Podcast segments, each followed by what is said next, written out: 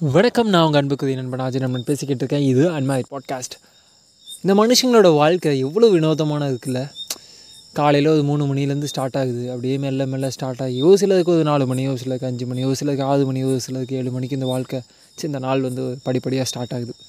அப்படியே ஸ்டார்ட் ஆன வாழ்க்கை. சட்டுன்னு பார்த்தீங்கன்னா ஒரு எட்டு மணிக்கு சுறுசுறுப்பாக்கி ஒரு ஒன்பது மணிக்கு பீக் டைம் அடைஞ்சு ஒரு பத்து மணிக்கு அப்பா வேறு லெவல் ஸ்பீடில் ஓடிட்டுருக்கோம். சடனாக ஒரு பதினோரு மணிக்கு கொஞ்சம் கொஞ்சமாக கொஞ்சம் கொஞ்சமாக கொஞ்சம் கொஞ்சமாக அதோட வேகம் நிதானத்துக்கு வரும் இல்லையா?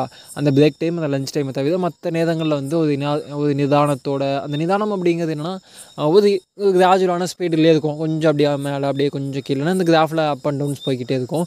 சடனாக பார்த்தீங்கன்னா ஒரு மூணு மணிலேருந்து மீண்டும் வேகம் அதிகரிக்க ஆரம்பிக்கும். வேக வேகமாக மனிதர்கள் பயணிக்க ஆரம்பிப்பாங்க. மீண்டும் அது அஞ்சு மணி ஆறு மணி ஆகும் ஆறு மணி ஏழு மணி ஆகும். அந்த வேகம் வந்து கூடிக்கிட்டே இருக்கும்.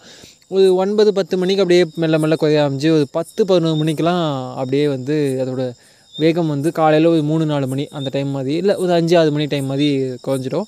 ஒரு பதினொன்று பன்னெண்டு மணிக்கெலாம் ஒரு மூணு நாலு மணி போலையோ ஒரு ஒரு மணிக்கெலாம் வந்து ஆல்மோஸ்ட் எல்லாரோட அந்த வாழ்க்கையும் அந்த வாழ்க்கையில் அந்த ஒரு ஒரு நாளும் வந்து கண் கம்ப்ளீட் ஆகிடும் அதாவது ஒரு ஒரு மூணு மணிக்கு ஸ்டார்ட் ஆகி ஒரு பன்னெண்டு மணிக்கு முடியக்கூடிய அந்த நாளானது வந்து எவ்வளோ இது ஏற்றத்தாழ்வுகளை பார்த்ததுக்கு எவ்வளோ ஸ்பீடை பார்த்ததுக்கு எவ்வளோ இந்த வேகத்தை வந்து உச்சத்தை தொட்டுட்டு அதே சமயத்தில் ஒரு சோம்பலும் ஒரு சோர்வும் ஒரு நிதானமும் ஒரு நிம்மதியும் சே வெதுப்பும் எவ்வளோ விஷயங்கள் அந்த வாழ் நாள் ஒரு நாட்குள்ளே ஒரு ஒரு எட்டுலேருந்து பன்னெண்டு மணி நேரத்துக்குள்ளே எவ்வளோ விஷயங்களை நம்ம பார்த்தோம் அப்படிங்கிறது ரொம்ப வியப்புக்குரியது.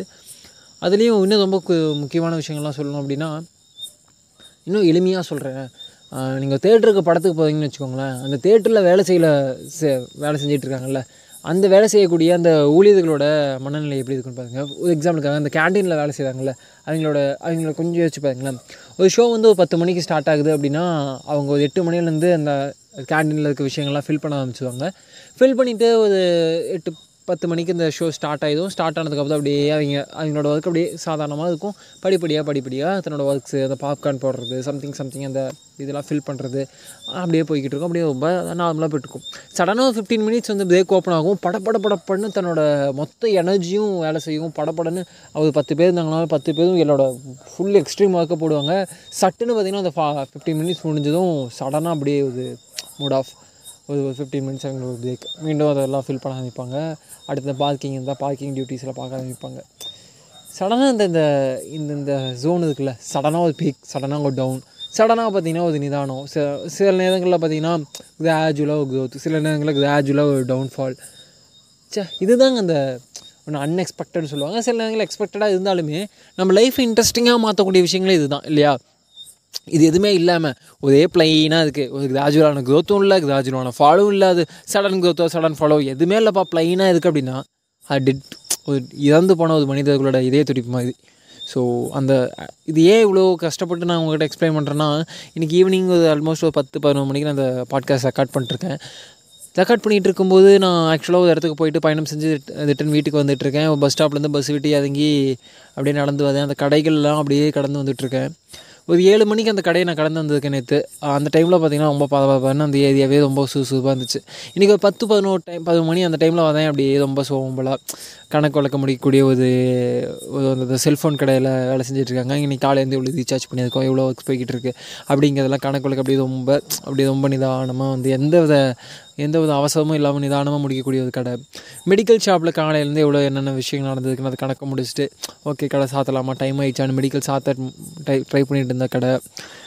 ஒரு பாட்டியம்மா கடைசியாக வந்து கடை அந்த சின்ன ஒரு பொட்டி கடை அது ஆல்மோஸ்ட் சாத்திட்டாங்க. கடைசியாக ஒரே ஒரு அண்ணன் பீடி வாங்கிட்டு இருக்காது அந்த பீடி கொடுத்துட்டு சில்லறை கொடுத்தாதுன்னா கடையாக சாத்திலான்னு எதிர்பார்த்துட்டு இருக்காது கடைசியாக காலியாக கடந்து போகக்கூடிய அந்த பேருந்து. ஆட்டோக்காது என்னப்பா கிளம்பலாமா? இல்லை சவாதி வருமானு காத்துக்கிட்டு இருக்க அந்த டைமு அந்த கடைசி பேருந்துக்காக காத்துட்ருக்க அந்த ஆட்டோக்காத அண்ணன். எப்பயோ காலையில் ஒரு அஞ்சு மணிக்கு கிளம்பி போன தன்னோட மகனுக்காக வந்துடுவான் வீட்டுக்கு கூட்டிகிட்டு போகணும் அப்படின்னு காலையிலேருந்து வேலை செஞ்சுட்டு அந்த சோம்பலோட காத்துட்ருக்க அந்த அப்பா. சே இவ்வளோ அழகாக இருக்குல்ல. ஒரு மாதிரி பார்க்கக்கூடிய எல்லா விஷயமும் கதை சொல்கிற மாதிரி ரொம்ப பீஸ்ஃபுல்லாக இருக்க மாதிரி. காலையிலேருந்து எவ்வளோ விஷயத்த பார்த்துட்டேன். ஆனால் இப்போ தான் எனக்கு வேலை வந்துச்சு அப்படின்னு பார்த்துட்ருக்கேன் அந்த மின் விளக்குகள். எப்படா கட் எப்படா இந்த லைட்லாம் ஆஃப் பண்ணுவாங்க? எப்படா நம்ம நண்பர்களோட சுற்ற ஆரம்பிக்கலாம்னு சுற்றிட்டு இருக்க தெது நாய்க்கள்னு ரொம்ப ஒரு மாதிரி ஆனந்தமாக தான் இருக்குல்ல இந்த இதுவும்.